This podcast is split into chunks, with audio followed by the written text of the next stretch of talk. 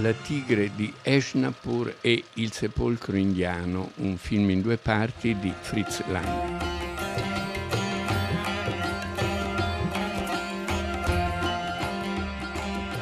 Fritz Lang è uno degli inventori del cinema. Negli anni di Weimar ha realizzato film come Metropolis, Dottor Mabuse, M, dei film straordinari, Tramuto e Sonoro, eh, dei film anche costosi, di massa, dei film che piacevano in tutto il mondo. Era uno degli autori più stimati, eh, immediatamente, come dire, riconosciuto come un artefice di un'arte nuova uno dei creatori di un'arte nuova. Però era ebreo e austriaco e peraltro anche cattolico, su questo poi dirò qualche cosa, e ovviamente con l'avvento del nazismo taglia la corda, se ne va e pianta anche sua moglie, Thea von Arbo, che era una grande sceneggiatrice e sua collaboratrice, la quale negli anni del muto aveva scritto un romanzetto che si chiamava Il sepolcro indiano e che era stato portato allo schermo da un regista, Joe Mai, che l'aveva strappato a Fritz Lang, era il film con cui Fritz Lang avrebbe dovuto esordire, però i produttori dissero è troppo giovane, non ce la farà e quindi lo affidarono a questo regista più navigato e più, e più banale. Quella storia fu proposta varie volte nel cinema, nel cinema tedesco. Eh, negli anni 30 è un film che io ebbi l'occasione di vedere perché in Italia circolava ancora nel dopoguerra, interpretato da una ballerina che era un'attrice tedesca in realtà che si era cambiata il nome in La Iana, strano nome. Era un film mediocre.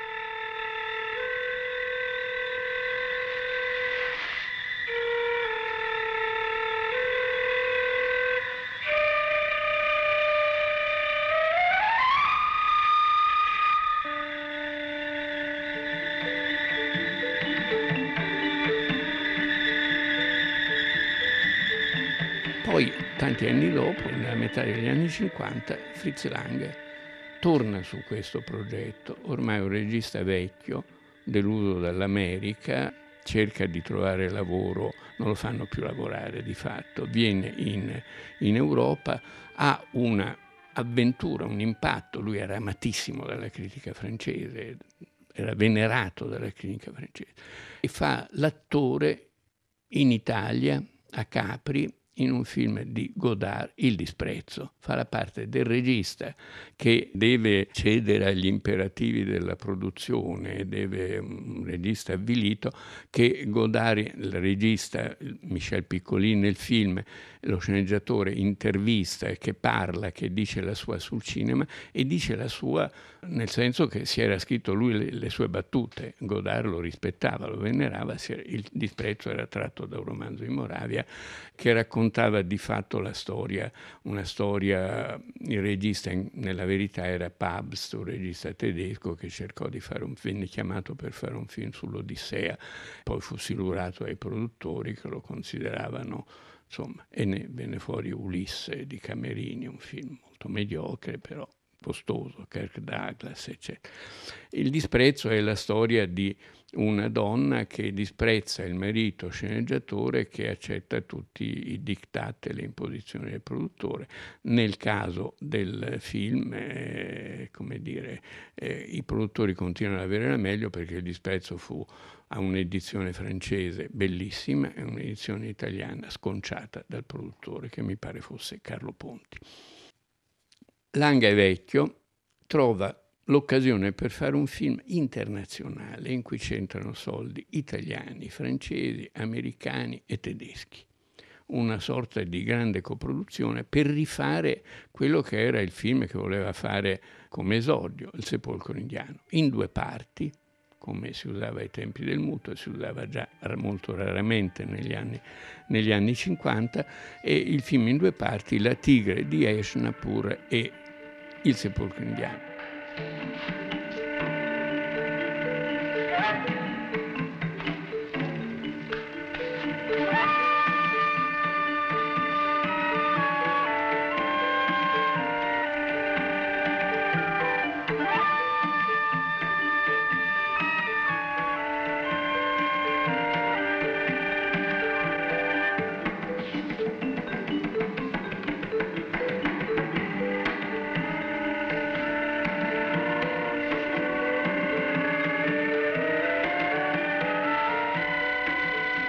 Un film pieno di risvolti, di, cioè una storia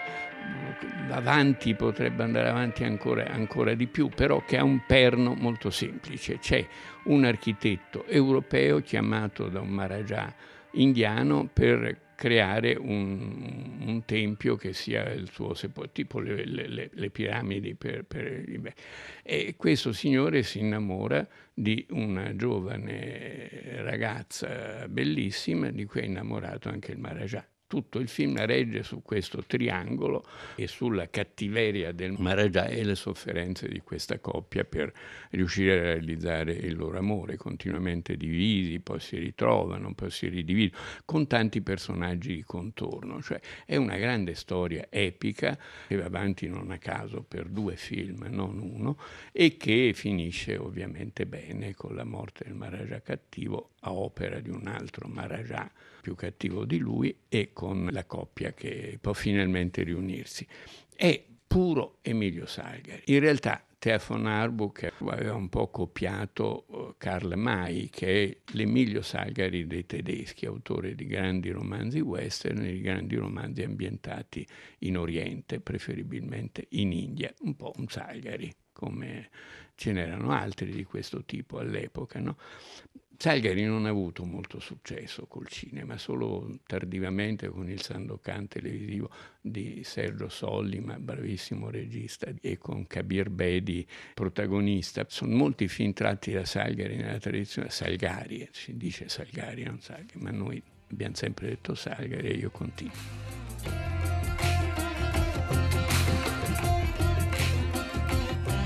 Lang anche quando fa dei film molto commerciali, quelli che gli fanno fare in America, insomma, Lang è, è un cattolico, ebreo cattolico. E il tema fondamentale di tutti i suoi film, quelli costosi e quelli piccoli, piccoli noir americani degli anni 50, cioè il tema fondamentale è la colpa. È cattolicamente, ossessivamente perseguitato da questo tema. Ha detto i sistemi inventati dall'uomo sono assolutamente falsi, ingiusti e risibili. Ognuno di noi è potenzialmente un colpevole. C'è un, un film in cui il titolo era once off guard, cioè una volta che non stai attento, che ti lasci andare, ti può capitare di investire qualcuno, di ammazzare un bambino, ti può capitare insomma, in situazioni disperate, guerra oppure passioni violente che non trovano sbocco, insomma l'omicidio è a portata di mano, diciamo, Caino e Abele sono un'impronta della storia dell'umanità fondamentale. E, ripeto, lui lo vede da un punto di vista ebreo-cattolico e su questo ragiona in tutti i suoi film. Tutti i suoi film hanno questo tema, sia che parlino del linciaggio come Furia, sia che parlino di una storia d'amore western come Rancho Notorious con una pessima Marlene Dietrich che però canta, è già, già andata, già vecchia e canta una, una sublime canzone d'amore. C'è addirittura in lui la difesa accanita del lieto fine, ha scritto alcuni articoli nel corso della sua vita, uno è una difesa del lieto fine, della catarsi. Bisogna che il pubblico vada a casa contento, non perché domani può tornare al cinema, come diceva Davattini, se gli diamo un filo di speranza poi tornano al cinema, tornano a vedere un altro film, ma perché lui pensa che è giusto così, che ci deve essere la catarsi, come nel mondo greco, nel, nel teatro greco ci deve essere la speranza, ci deve essere l'idea che è possibile contrastare il dominio del male nella società. Questo è un po' il suo tema fisso che ha raccontato in film meravigliosi, da M al Grande Caldo e a tanti altri, sia famosi che non famosi.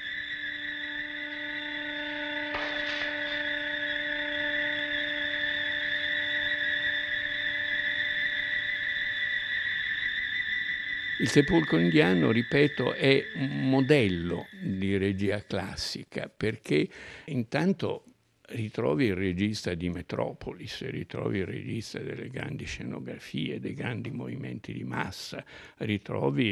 il grande architetto, lui di professione era architetto prima di fare il regista, è nato come architetto.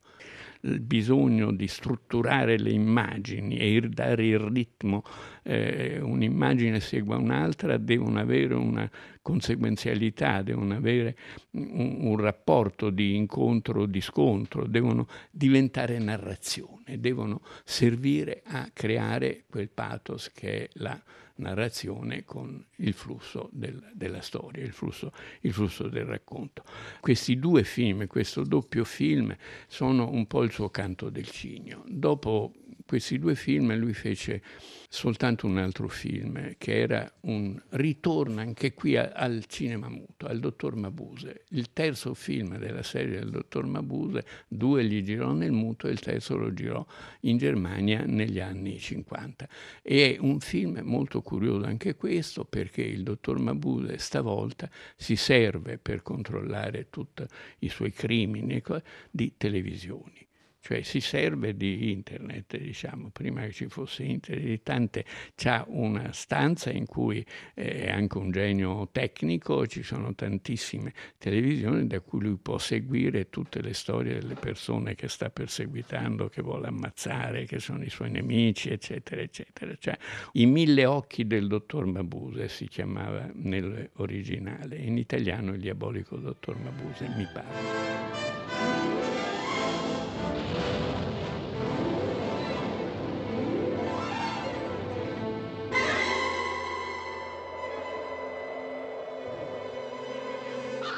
In realtà sono stato indeciso tra Il sepolcro indiano e un altro film bizzarro e geniale de, di questo regista,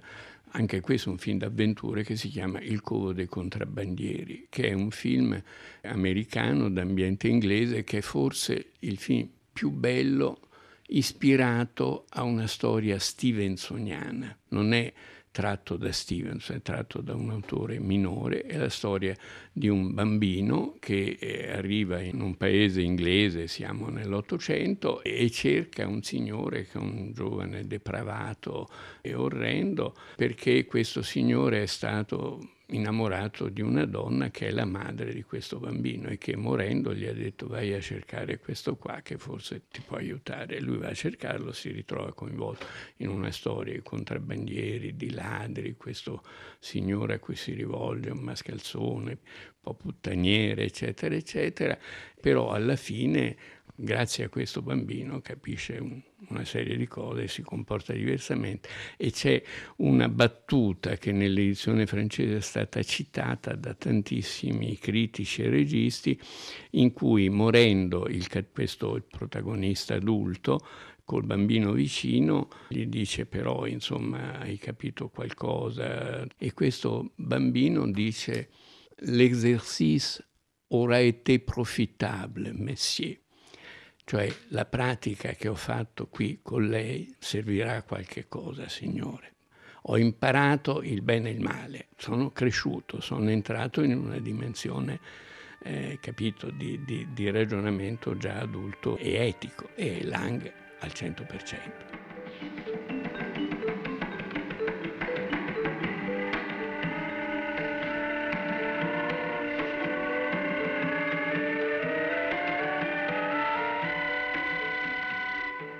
Io ho conosciuto Lang, l'ho intervistato a Venezia insieme a Michel Simai, un altro critico del gruppo di Positif di cui facevo parte. È l'anno in cui vince il Leone d'Oro Bella di giorno di Luis Buñuel.